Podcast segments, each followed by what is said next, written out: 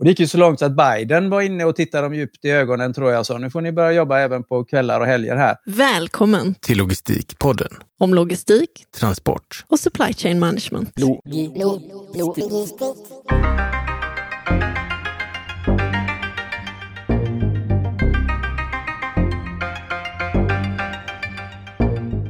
Hej och varmt välkommen till Logistikpodden som idag handlar om sjöfart. Det här är ju en bransch som har drabbats av flera kriser de senaste åren. Vi hade pandemin, vi hade stängning av Suezkanalen, vi har haft fulla hamnar i USA. Hur hanterar man den här typen av kriser? Det får vi höra när PO intervjuar Johan Voxenius som är professor på Handelshögskolan i Göteborg och expert på maritima frågor. De pratar om allt från järnvägar, fartyg, AI, kriser, forskning och hur man hanterar förändring i en bransch där fartygen ska finnas i 25 år, men kunderna kan ändra beteende över en natt. Varmt välkommen till Logistikpodden om sjöfart.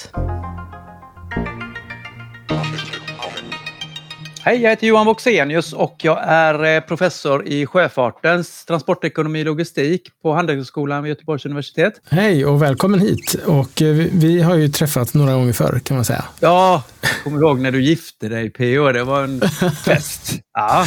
ja, precis. Jo, vi träffades första gången 1996 när jag började som doktorand och då var du också doktorand på transportteknik som det heter då, på Chalmers. Men sen har det hänt både en och annan sak däremellan fram till idag. Ja, våra vägar har väl både korsats och gått isär vissa perioder och sen tillbaka igen och men alltid hållit kontakten på ett eller annat sätt tycker jag. Ja, ja, och den här ankdammen vi finns i är ju inte jättestor. Eh, i Skandinavien inom logistik och transportforskning. Det, det finns inte sådär jättemånga som håller på med det. Såklart. Och om vi ska backa då tillbaka till när du började. Du är väl civilingenjör från Chalmers från början, eller hur? Ja, industriell ekonomi. Och sen började du doktorera. Vad, vad var det du forskade på då? Jag började med järnvägen. Det var, jag gick industriell ekonomi och det var tänkt lite som, det var en ganska ny linje då, vi firar femårsjubileum. Och eh, det var väl egentligen en direktörsskola. Detta var 80-tal, yuppie-era. Eh, sen kom eh, en väldigt, ja, ganska lokal svensk kris som en del kanske har glömt, men det var fastighetskris och det var elände och på arbetsmarknaden tror jag inte det varit så e-, eländigt sedan dess faktiskt, tack och lov. Så att det var helt plötsligt alla dörrar stängda, men det fanns en liten, liten portal in i arbetslivet och det var en doktorandtjänst på Chalmers om intermodala transporter. Ja, och det, och det var ju det du höll på med när vi träffades första gången. Då vet jag, då gjorde du en jättestor kartläggning av transshipment-teknologier och eh, transportteknologier eh, för intermodala transporter. Ja, och dessförinnan hade jag gjort en studie där jag lissade om företagen som var, alltså hur branschstrukturen ser ut, vem gör vad. Det är ju en, en bransch med eh, mycket gamla monopol och gamla strukturer som ligger kvar med ganska så inmutade aktiviteter som tillsammans ska producera de här intermodala tjänsterna. Tittar man idag på intermodala system och ser hur det såg ut på 90-talet så tycker inte jag det har hänt jättemycket. Eller har jag fel? Strukturerna ligger ju kvar, du kan avreglera och så vidare men eh, järnvägarna är fortfarande väldigt nationella i flera aspekter. Ägande, det är fortfarande, de stora järnvägsbolagen ägs ju statligt. De är fortfarande ganska nationella och aktiva mest inom sin eget lands gränser. Och eh, ganska nedgrävda i infrastrukturen kan man säga. om man tittar på teknologin då, de, de sakerna som man kan säga de som rör på sig, inte de som sitter fastbultade i marken. För det du visade på då, det var ju, jag hjälpte ju dig och skannade alla dina bilder vet jag till den här enorma appendixet som var till din, eh, din doktorsavhandling. Och det var ju, jag vet inte hur många olika teknologier det var för just kombinerade transporter och intermodala transporter, men det var väldigt, väldigt många. Eh, har, du, har du fortsatt att bevaka det där? Ja, jag har väl öronen öppna, men inte så aktivt. Och kom ihåg att detta var ju faktiskt eh, 90-tal och Eh, det var ju detektivarbete att ta reda på de här företagen, hur de var aktiva med. Det var ju att åka runt på mässor, sända fax och leta broschyrer och sådana här saker. Så jag kunde ha kapat två år av mitt liv nästan utav de här tre åren bara i datainsamlingen om jag hade idag kunnat sitta och läst about från alla företagen.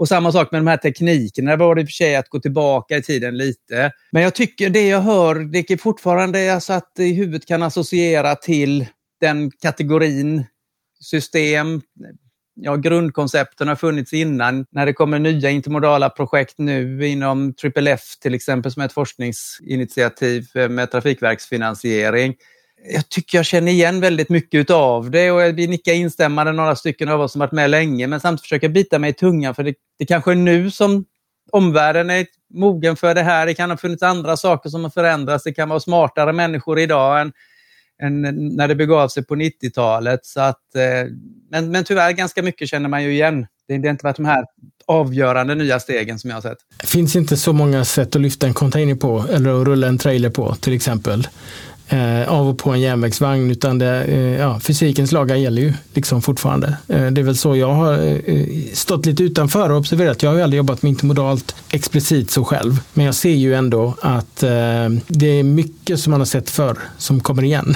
hela tiden och nya uppfinningar och sådär. Men eh, du lämnade Chalmers efter ett antal år. Du doktorerade och var kvar, men sen lämnade du Chalmers och gick till Göteborgs universitet, eller hur? Ja, det stämmer. Så att nu tittar jag tillbaka på den yrkesverksamma delen av livet så är det väl ungefär lika länge på Chalmers och lika länge på Handels. Och det är ganska få områden i Sverige där du kan byta lärosäte men fortsätta göra ungefär samma sak. Den stora skillnaden var att att, att jag kom till Handels var att Redareföreningen på den tiden, Svensk Sjöfart idag, kom med en påse pengar till Chalmers och Handels och sa att vi tycker att sjöfartsforskning och utbildning behöver en putt framåt. Och Handels ska man komma ihåg är grundare av lokala näringslivet och vi firar 100-årsjubileum i år. Men går du tillbaka 100 år, då var det mycket. Det var varv, det var rederier, det var handel. Men sen har det hänt mycket på de 100 åren så att då, då har väl de här branscherna tappat i fokus lite grann så att det var inte mycket sjöfartsforskning när jag kom till Handels, ska jag vara eh, tydlig med faktiskt. Det var med i vissa aspekter, redovisning till exempel, juridik förstås, med, med sjörätt, eh, lite inom logistik. Men eh, det behövdes nog en liten, liten putt framåt som sagt och få lite mer fokus på sjöfarten. Och när i tiden var det här då? Detta var 2008. Så det är 15 år sedan då? Ja, och den kom, ska man komma ihåg också, satsningen kom initierades 2006 någonting och då pekade alla kurvor uppåt för sjöfarten. Det var ingen hejd på hur många man skulle anställa och hur många fartyg man skulle bygga och, och pengar fanns det i överflöd som ville satsa inom det här området. Sen så kom ju finanskrisen och då pekade alla kurvor åt andra hållet. Så det var flera år där när jag, för mitt uppdrag var att undervisa, bygga upp kurser och så vidare och bygga upp forskning. Men det gnälldes väl en del tycker jag inom rederi Sverige så att Handels tog pengarna och stack. Så det blev ingenting med det. Och jag försökte hävda att jag har skickat väldigt många paket till er, men ni har aldrig varit på ICA och hämtat ut dem. Det vill säga de här studenterna som var bärare utav det vi gjorde anställdes ju inte av svenska rederier, för det var många år man inte anställde. Nej, men det, det är ju så, det, hela det, det högre utbildningssystemet har ju viss ledtid från att man, eh, det skapas ett behov någonstans och tills att den första studenten tar examen. Jag vet, jag vet när jag jobbade i den världen så om man var snabb och fick en idé till en ny kurs, till exempel då, applikation av AI inom transporter. Låt säga att jag får en idé om den kursen idag. Om jag är snabb så skulle det ta ungefär två år innan första studenten kan börja läsa. Tack vare det här med nationella kursplaner och sådär. Så att eh, det, det är ju långsamma processer vi pratar om. Lägger du där till, som i Handels fall, att det faktiskt inte fanns en lärarstab till där heller och, och nu gick väl några av oss rekryterade utifrån men eh, men jag var inte sjöfartsexpert då. Man ska komma ihåg att, att järnvägen och sjöfarten gör ungefär samma sak. Man flyttar eh, tunga saker långa sträckor till ett lågt pris och är väldigt duktiga på det. Men så brutalt olika branscher. Det ena är som jag sa innan väldigt nationellt, både ägande och utförande och det andra är ju i eh, väldigt stor utsträckning privat och inte bara börsnoterat. Vi har väldigt få börsnoterade företag i Sverige men så de är familjeägda och eh, aktiva i hela världen, många av dem. Och eh, risktagare på helt andra sätt. Så det är väldigt olika branscher men gör ungefär samma sak. Ja, när du säger risktagande, såklart 2008, det var ju en, en eh, precis som då, typ i början på 90-talet när du började doktorera. På samma sätt då 2008 så, så eh, pekade inte kurvorna åt rätt håll för särskilt många. Men ändå rederierna de har ju ett generationsfokus på sin verksamhet. Eh, till skillnad från många andra branscher. Där vi pratar 20-åriga investeringscykler och sådär. Hur har de liksom hanterat de här eh, ganska snabba svängningarna från deras perspektiv mätt då? Eh, med sina långa perspektiv och investeringscykler. Ja, man är i regel väldigt duktig på det inom sjöfart men då har det ju varit, de här cyklerna som vi har sett har ju varit framförallt inom tank och torrbulk. Medan linjesjöfarten då, ror och passagerare och, och eh, container har varit ganska stabil. Det är ju mer nästan en infrastruktur i, i handeln än det här slagiga som det är på torrbulk och tank. Eh, och när jag kom till branschen så undrade jag varför pratar ni så mycket om, om kostnader? Varför är det så viktigt? För det är ju antingen får du betalt tio gånger dina kostnader eller så får du betalt en tiondel. Men det, det är inte någon påläggskalkylering här som säger att ligger jag lite fel i pris så kan jag inte sälja något. Utan fartygen seglar och man får väldigt olika betalt. Och då lärde jag mig från, från Svensk Sjöfart då att eh, det beror på att hade det varit en typ en sinuskurva med, med konjunkturerna så hade det inte varit något problem. Men här är det en väldigt kort peak och du måste vara med och där måste du generera väldigt mycket kapital. För Sen har du ofta sju svåra år och du ska överleva de sju åren. Du ska kunna investera i de sju åren. Och Det kan vara mera längre cykler där, men att får inte gå i konkurs innan nästa skördetid kommer. Okej, okay, så att det är de här långa cyklerna och att man behöver ha den här, man måste bygga upp fettet lite eh, när man kan då? Ja, i bästa fall eh, betala av lite skulder. Det är ju en väldigt kapitalintensiv bransch. Men sen så finns det ju innebyggda, att man förstärker de här konjunkturerna. För det är lite som, om man ska raljera lite så, om det varit en bra skörd så står det ny John Deere på uppfarten på gården. Och likadant här, när, när det kommer mycket pengar så ska alla köpa fartyg samtidigt. Och det är inte bara att man vill det, man är nog klokare än så inom redarsväg. Eller Man är mycket klokare än så, men det är då kapitalet finns tillgängligt. Det är då banker vill satsa, det är då privatpersoner vill gå in i de här branscherna. Och så förköper man sig, alla fartyg kommer på en gång. Och är det en bransch som är väldigt utsatt för marknadskrafter så tillvida att priset bestäms renodlat av tillgång och efterfrågan så är för många fartyg är väldigt dyrt för rederierna. Ja, det är klart. Och, jag menar, nu går vi in på en tangentens riktning lite grann, men hur, hur hanterar man det då för supply? Ställer man fartyg still då? Om det är så att priserna går ner för mycket, eller hur funkar det? Ja, det är det klassiska och man kan lägga upp på lite kort sikt och då har man kvar personal och man har motorerna och alla certifikat och sånt där. Eh, men eh, jag minns på 80-talet eh, när jag var ung i Karlskrona, där låg det tankfartyg ombord på något av dem också, Broströms fartyg som låg upplagda. För det, man tog ut dem i marknaden för att försöka påverka eh, priset men också att det, det fanns inte jobb att göra för allihopa. Men då lägger du upp de långa perioder så är det ganska lång startsträcka också att, att få igång dem. För det, det är personal som sagt och det är motor, motorer som är konserverade och det är mycket certifikat och tillstånd som måste sökas nytt. Ja, vi kommer väl till det lite grann. Vi ska prata om framtiden också, hur, man, hur även den här branschen utvecklas och gör det väldigt snabbt på vissa fronter. Det vet jag. Förresten, under när pandemin slog till, det, man brukar börja med containersjöfarten är sådana blanka seglingar, att du ställer in en avgång. Det kommer ni kanske ihåg med flyget innan de straffades rätt mycket på det. Så sa de, vi har tekniska problem och så, men när alla får plats på nästa flight, då visste man ju att det, det var ekonomiska skäl och inget tekniskt bakom där. Och det gjorde man i början när man inte visste. Det var ju kinesiska nyåret som förlängde så att säga. Att de gick inte tillbaka till fabriken och det fanns inget att skeppa ut.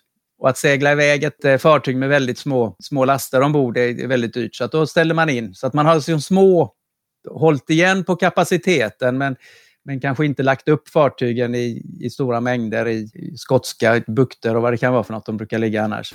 Nej, och jag har varit med om det på passagerartransport på tåg eh, också. Att eh, av oförklarliga skäl så ställs tåg in på grund av, det kallas personalbrist eller fordonsbrist eller något liknande. Men det kan också vara att de, de inser att systemet är så elastiskt att de passagerarna kan vänta en halvtimme tills nästa avgång och så slipper vi sätta in ett tåg just nu. Så att, eh, det, det, ser man säkert lite här och var kan jag tänka mig. Men jag skulle vilja prata lite mer om det som du och dina kollegor har hållit på med de senaste åren då. Eh, bland annat kopplat till pandemin och de störningarna som har varit i systemet då. För det vet jag att det har ni grottat ner er ganska mycket. För det är ju inte bara pandemin. Det har ju hänt en massa andra saker i det globala sjöfartssystemet som har fått väldigt stora effekter. Och också många saker som jag antar har påverkat det här systemet av saker runt omkring.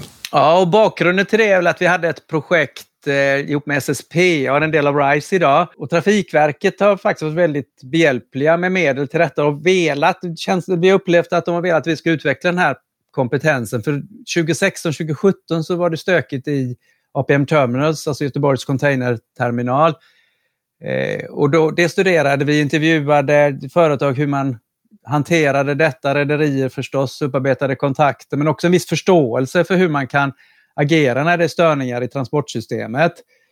För det vet vi nog att den sista störningen har vi inte sett med olika magnitud, olika orsaker och olika säg, geografisk spridning. Den här eh, containerterminalen var ju en punkt i ett delsystem. Man kunde gå till Uddevalla om man hade en tillräckligt liten båt. Medan, och sen när pandemin kom så och det är klart att alla forskares eh, dinosauriehjärnor kickade igång då man skulle ut med enkäter och kategorisera vad som har hänt. Vi var väl lite försiktigare och förstod, eller fick, fick i alla fall det till oss att skicka inga enkäter nu och eh, vi har inte tid med intervjuer just nu för vi är antingen permitterade eller så håller vi på att försöka rädda våra företag.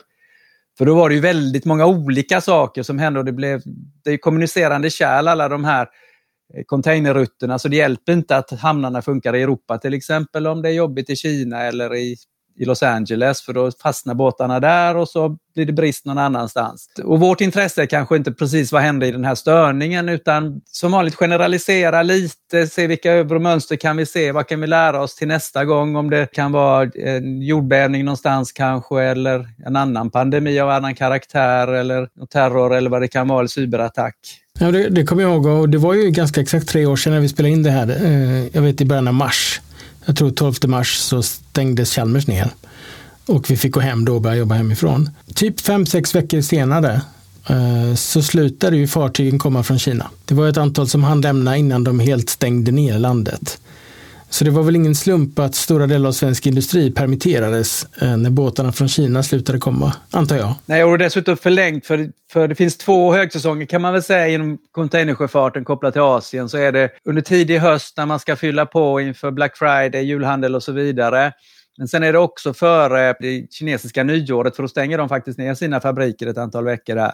Och, och då finns det inte mycket att skeppa ut heller så det behöver du buffra upp lite innan. Men när de buffrarna var slut så, eh, så det är klart, då märks det ju att det inte lastas några fler båtar i Kina. Ja, det vet jag. Och det var ju på en massa olika områden där saker helt plötsligt inte gick att få tag på längre. Eh, men sen hade vi ju andra saker. Det var ju perfekt storm under en period under några år nu där vi har haft då halvledarbrist, stopp i Suezkanalen, eh, fullt i amerikanska hamnar eh, som gör att fartyg blir utelåsta och så vidare. Hänger allt det här ihop? Kanske inte halvledarbristen, men, men eh, de övriga grejerna. Liksom. Har man sett att det här har hängt ihop på något sätt eller är det isolerade händelser? Vi har ju i de här typer av störningar så brukar det gå och ha vissa kausala, eh, kausala samband där att man vet att detta hände och därför hände detta och så vidare. Eh, och att det kanske antingen är ett problem i transportsystemet eller i tillverkningskedjorna. Jag kände exemplet när en en av Philips fabriker brann ner och det var bara de som kunde tillverka chip, tror jag det var för Nokia och Ericsson, som vi använde som utbildningscase.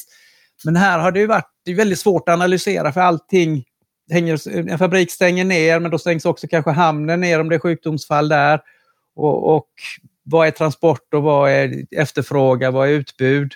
Så att, men man kan väl se lite mönster i alla fall att det började med ett utbudsproblem, att det inte kom ut något från Kina och sen så när vi stängde ner fabrikerna i Europa och USA så var det ett efterfrågeproblem plötsligt. Så även om man började i fabrikerna i Kina igen så fanns det inte många kunder. Så att då, då blir det ju ryckigt, särskilt när du har komplexa produkter som är beroende av komponenter från många olika håll och kanske olika förädlingssteg i olika kontinenter och då blir det ju stökigt. Ja, och då, då man, man började prata väldigt mycket. Helt plötsligt blev ju transportlogistik någonting som blev primetime news, vilket det i princip aldrig är annars. Vi som jobbar i branschen vet ju hur viktigt det är och blodomlopp och allting, alla de här metaforerna. Eh, men helt plötsligt så blev det faktiskt det. Och det var ju för att det, det, det, påverkade folks vardag på ett sätt som det annars aldrig hade gjort. Eh, så att jag tycker det var för för det här ämnets skull och för våran bransch skull så lyftes, eh, lyftes vi upp ganska mycket under både under pandemin men också under de kriserna som kom där då. Är det något ni har märkt av också när ni ser på till exempel studenter och söktryck till utbildningar och så? Har det, har det hunnit visa sig, effekten av det där? Nej, och det är också olika typer av störningar. Just studenter tappade vi väldigt mycket i år, men det var för att eh, Migrationsverket inte riktigt litade på att du ville studera i Sverige så du fick inte inresevisum. Så att eh, därav de många utomeuropeiska studenter har inte kommit. Väldigt stort tapp faktiskt.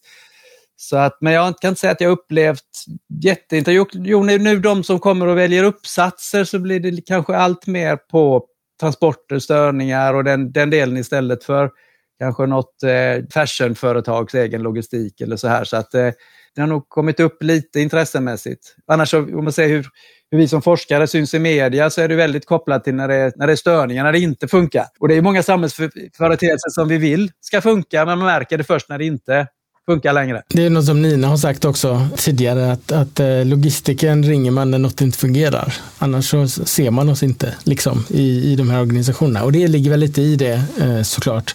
Och, och ett ställe då när det inte funkade som det skulle, det var ju då hamnen i Long Beach. Bland annat blev ju någon slags ikon för problemen i USA. Eh, vad var det som hände där egentligen? En del problem låg väl i hamnen i sig, och sen, men sen också på inlandstransporten, att du hade dimensionerat ett system för ett visst flöde. Det är ju, som vi var inne på innan, väldigt stora långsiktiga investeringar. Och sen så kom i huvudsak de här helikopterpengarna eh, som skulle stimulera ekonomin och de kunde inte få utlopp i form av ut och äta på restaurang eller ut och resa eller någonting sånt där, utan folk var väl begränsade till att sitta och handla på nätet. Och många av de konsumentvarorna har ju sitt ursprung i Asien, det behöver inte vara Kina, men, men producerat i Asien. Och då i och med att det var konsumentvaror i de burkarna så var betalningsviljan högre. Du hade redan en kund, eller du skulle fylla på ett, ett lager eh, där transporten är en ganska liten del av kostnaden. Så det gjorde ju att rederierna omdirigerade mycket kapacitet till Stilla havsrutterna och Eh, men hamnarna räckte inte till utan då låg man på redden utanför. Och det gick ju så långt så att Biden var inne och tittade dem djupt i ögonen tror jag sa nu får ni börja jobba även på kvällar och helger här. Och det ska väldigt mycket till. Om vi, om vi tror att, att det är svårt att gå in och påverka en, en svensk hamn så är det inget mot amerikanska men traditionellt väldigt stark fackförening och väldigt stark egen vilja där och mycket reglerat. Nej, det har jag hört också och, och jag vet att det funkar väldigt annorlunda i Nordamerika jämfört med på eh, många andra ställen i världen och Europa också. Eh, också hur man hanterar containrar även när de är på land med trailerchassin och annat sånt. Något som jag hörde Uh, och det här, det här var någon slags lobbykampanj som bedrevs på Twitter av alla ställen. Och jag såg en fallstudie om det. Så att fallstudien var skriven av någon, här, någon sån här PR-bloggare. Ska se om jag kan leta upp den och vi kan länka till den. Men, fallstudien var, men, men fallet, caset som han beskrev, var just hur man med typ 30 tweets lyckades förändra den här situationen i Long Beach. Jag vet inte om du har sett den? Ja, jag tror du har berättat om den också innan du gjorde mig uppmärksam på den. Det är ju rätt spännande. Ja, jag menade till den när det begav sig tror jag. Storylinen var ungefär så här. Den här personen då skrev 30 tweets, allihop extremt välformulerade. Eh, de var ju skrivna för, eh, de var ju liksom, man hade weaponized Twitter kan man säga i det här fallet. Han då beskrev hur han var ute och åkte båt och fick se de här containrarna som då stackades x antal våningar högt. Jag vet inte hur, exakt hur många. Men eh, i alla fall, det är ett problem när man har en hamn med begränsad yta. Att, eh, du, du, då kan du stapla containrar på höjden. Och för varje lager du kan lägga på så, behöver du, så har du ökat mängden containrar som faktiskt får plats där inne ganska mycket. Så att går du från 3 till 4 då ökar du med, med 30 procent. Pang bara så, över en natt egentligen. Och eh, tydligen är det så där att man hade inte staplat så högt som man egentligen av tekniska skäl skulle kunna på grund av att då störde containrarna utsikten för vissa personer som då eh, inte fick sin fina havsutsikt. Och det där tyckte den här killen som skrev de här tweetsen var ganska löjligt eh, i och med att man nu satt med en enorm flaskhals och flaskhalsen var att hamnen helt enkelt var full. Så han skrev de här 30 tweetsen då där han eh, i princip förklarade det absurda i det här och eh, varje sån här tweet blev sen retweetad av mängder med människor och, och, blev virala allihop. Så att den här, när han väl kom till nummer 30 så var den här, hade den här redan exploderat. Den här 30 välformulerade meningarna egentligen. Så till den milda grad att om det var guvernören som gick in och i princip ändrade lagen åtta timmar senare så att man kunde stapla fler containrar på höjd i hamnen. Och därmed löste en av de här knutarna som fanns då. Eh, det tyckte jag var väldigt intressant. Ja, och det gäller också, tror jag, det gäller väl också de här terminalerna som låg lite utspridda i, i staden. Men det är klart, du såg ju inte havet ändå för det låg hundra gässar till containerfartyg och de, de stack inte sju högt utan de kanske 20 högt så de kunde lagt sig i en barriär så du såg inte havet ändå. Så att utpressningsmöjligheter fanns där. Ja, jag ska leta upp den fallstudien så lägger vi en länk till den i våra show notes för det där är riktigt kul läsning. Och den är inte skriven. Publiken är alltså PR-branschen då. De ville visa hur de med väldigt väl riktad eh, insats kunde påverka policy på väldigt kort tid i en riktning man ville då. Men jag tycker caset är så intressant. Sen kan man väl komma ihåg att all policy går inte att ändra, eller effekten kan man inte få så, så fort. Här var det ganska enkelt att, att tillåta lite högre stackning och då hade ju tillräckligt med truckar som kunde lyfta lite högre och sådär. Så att det var inga investeringar eller några egentligen pengar som behövde byta ägare i det här. Eh, nej, nej, behöver du köpa nya gränslekranar för att hantera en våning till, då, då snackar vi ju ganska långa processer och extremt dyrt också. I det här fallet så gick, var det tekniskt möjligt. Det fanns bara en irrationell anledning till att man inte gjorde det. Och då påpekade han hur irrationellt det var och helt plötsligt blev det rationellt att ändra. Ungefär så. Men om man då ser, det har hänt en massa och det nya normala är lite grann att det, det, det, det sker större och större störningar. I alla fall är det en upplevelse som många har av försörjningskedjor att vi behöver vara lite mer på tårna. Det finns inget som heter steady state längre eh, egentligen. Eh, hur hanterar man det här om man tittar på de globala försörjningskedjorna nu? Eh, är det mer att man, man väljer produktion nära eller ser man till att ha lite större lager eller hur gör man? Har ni märkt några trender? Ja, men lagar är lite svårt att följa där, men man har väl nog, i alla fall mitt under pandemin, så ja, men lagar är kanske inte en jättedum idé ändå. Och eh, vi hade ett, ett exjobb till exempel för Volvo Trucks där de fick in komponenter ändå, men de fick inte in alla komponenter och, och, så de kunde inte montera lastbilarna och då hamnade allting på, på gården bakom och sen när det väl de här första komponenten, den saknade komponenten kom, då hittade man inte riktigt, men vänta lite nu, vad var, vad var det här? Så man insåg, inser nog att man behöver någon typ av egen lageryta. Man kan inte vara helt beroende av leverantörerna, sekvensleveranser. Sen är det klart att konfigurationen av försörjningskedjorna diskuteras ganska mycket och det Business Sweden har gjort intressanta studier bland sina eller bland svenska exportföretag och, och tillverkande företag. Att, och det hände egentligen lite innan, för det är ju många olika aspekter som påverkar var du lokaliserar dina eh, steg i försörjningskedjan, dina leverantörer eller dina egna fabriker. Eh, men det var ju rätt så gungigt även innan. Eh, Trump var ju inte den största, är inte den största tillskyndaren till global handel utan slänger du in 15% tull så, så det är klart att optimeringen ser annorlunda ut var du ska lägga alla de här delarna av ditt tillverkningssystem. Så vi, och vi ser väl lite, så lite tendenser till att, att eh, man accepterar lite buffrar. Vi måste nog ha det. Det är väldigt dyrt när linan står still. Och det är dyrt att inte kunna leverera. Och det är, det är nog många som har lärt sig den läxan att vi hade bra priser ett tag, då kunde vi inte leverera. Nu kan alla leverera och då eh, är det inte lika lätt att, att höja priset. Men jag tror på någon, någon typ av regionalisering, inte så att världshandeln kommer stoppa på något sätt. De har väldigt starka inneboende krafter och fördelar. Och särskilt vi svenskar ska vara glada för det. Men man kanske tänker till så inte man lägger ett, ett tillverkningssteg i Europa, så nästa i Asien och så ett i Nordamerika och sen tillbaka och monterar i Europa.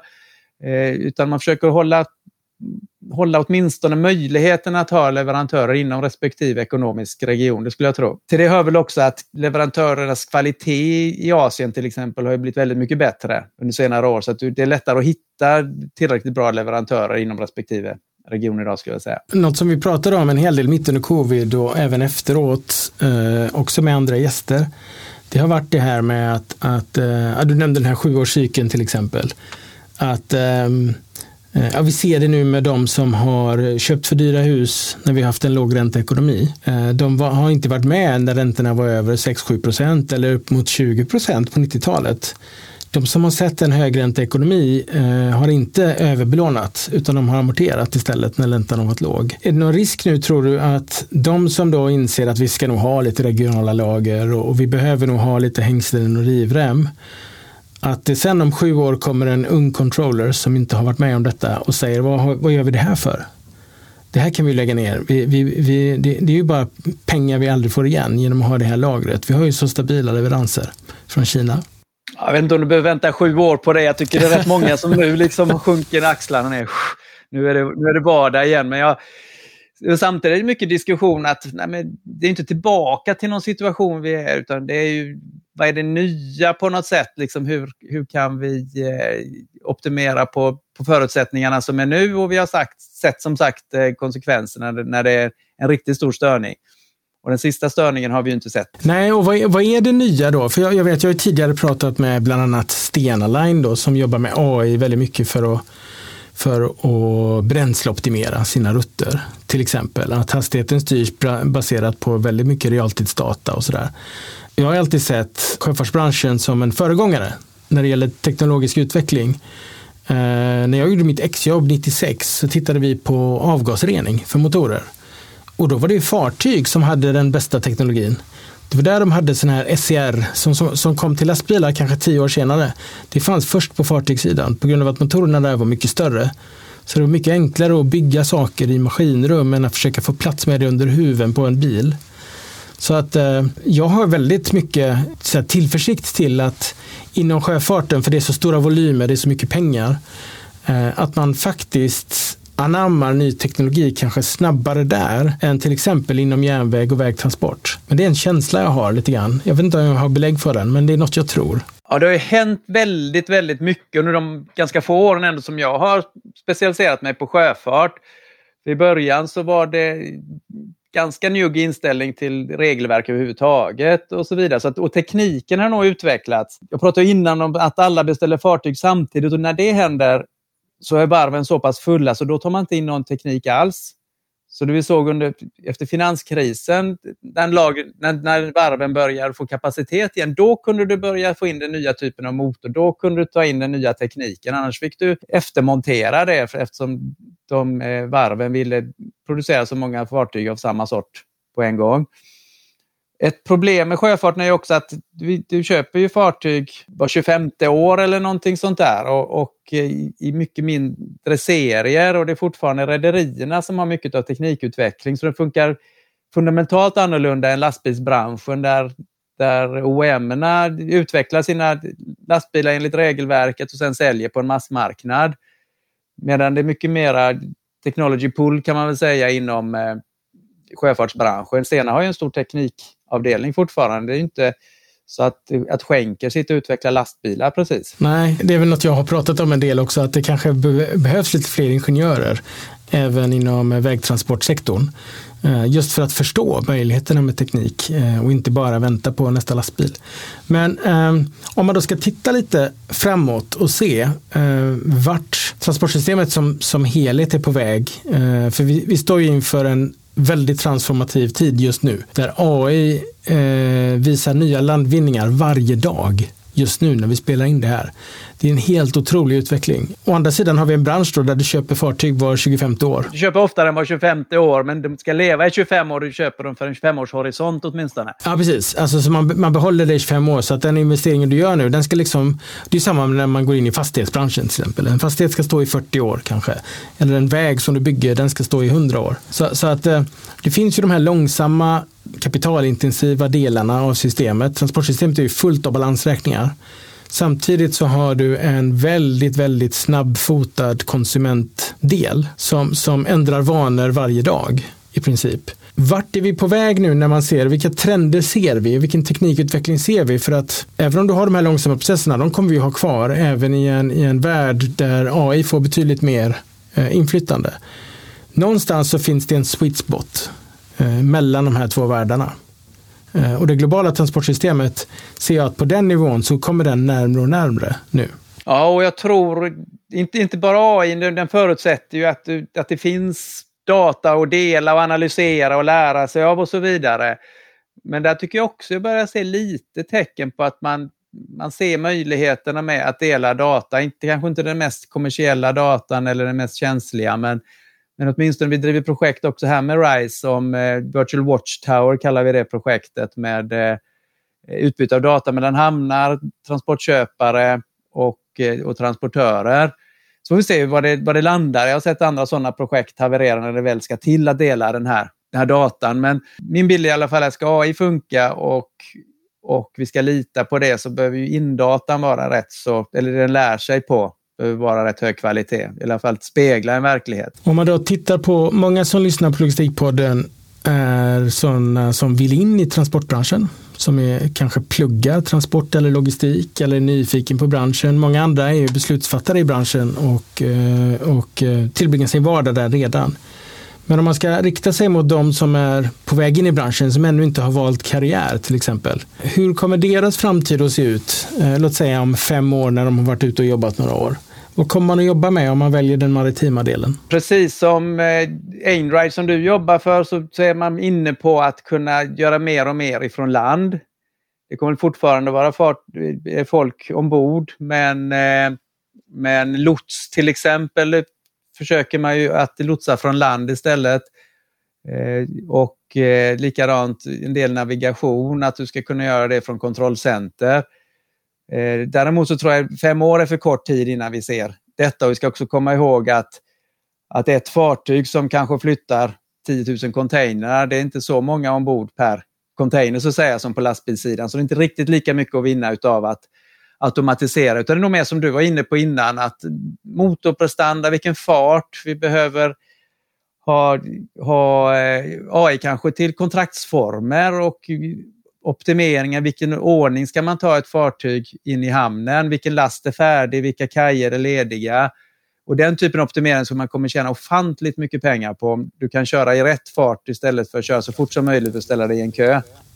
Och jag tänker också turnaround-tider och tiden i hamn att den ska minimeras så mycket som möjligt. Eh, så att, och, det, och då krävs det om man tittar på containrar att rätt containrar står högst upp till exempel. De som ska lossas i Rotterdam de är enkla att eh, lossa och det ska gå fort. Det ska automatiseras.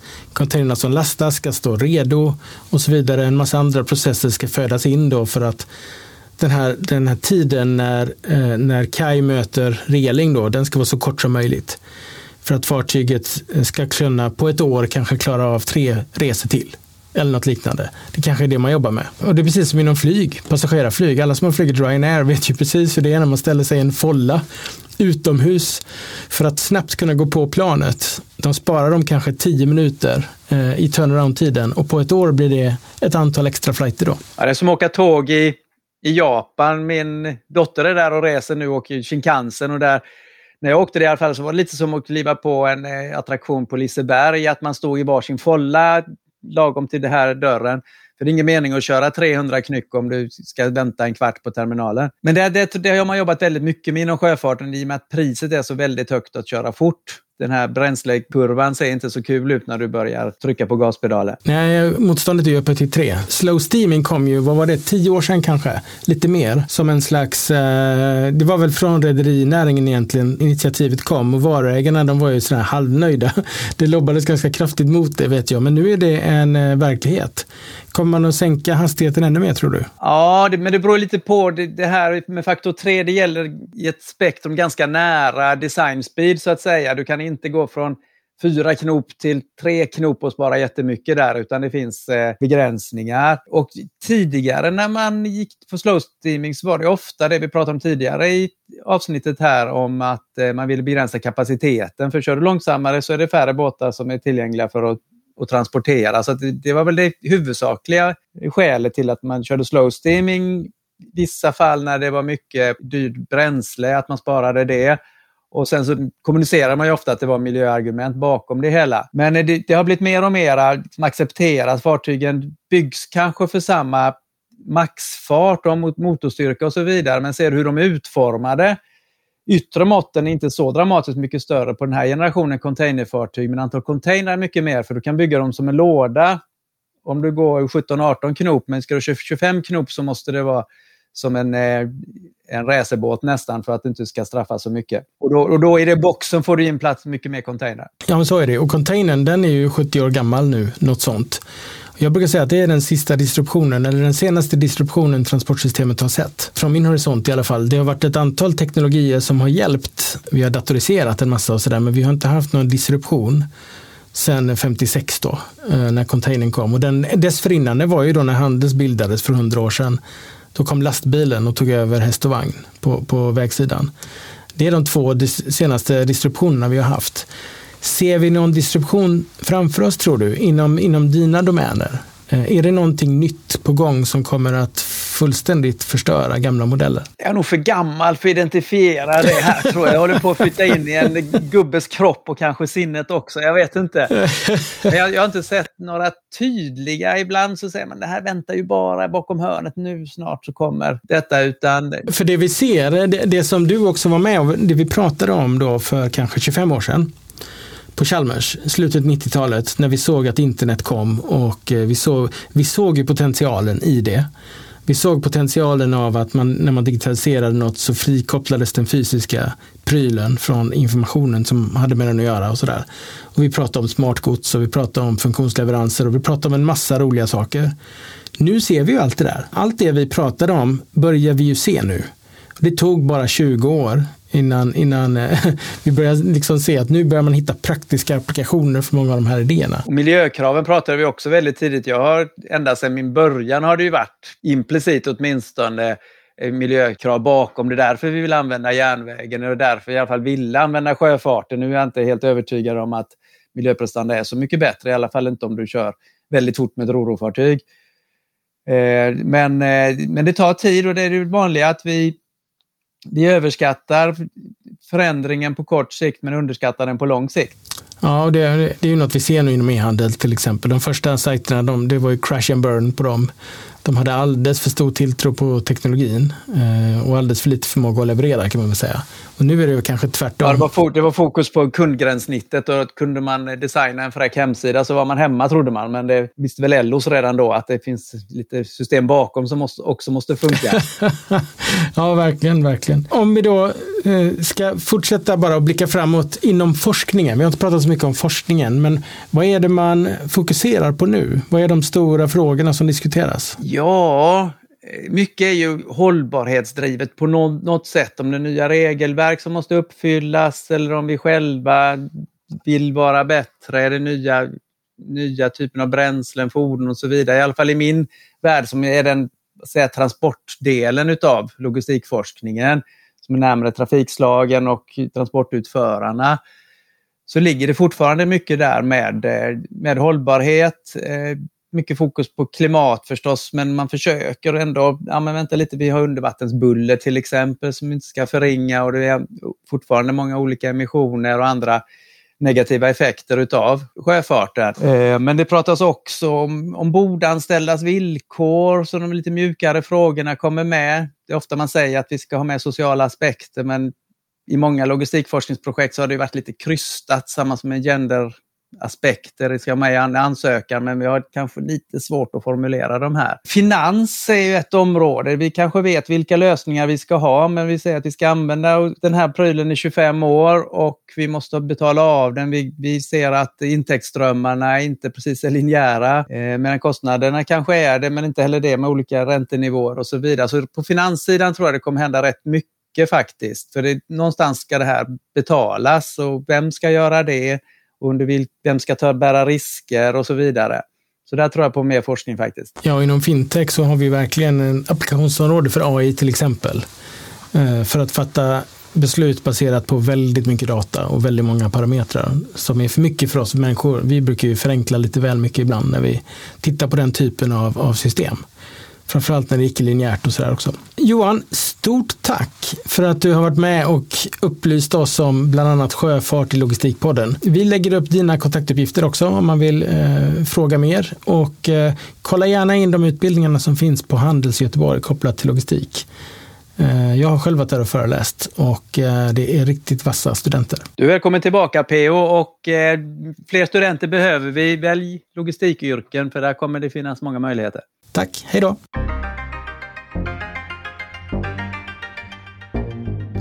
Varmt tack för att du har valt att lyssna på Logistikpodden. Vad tyckte du om det här avsnittet?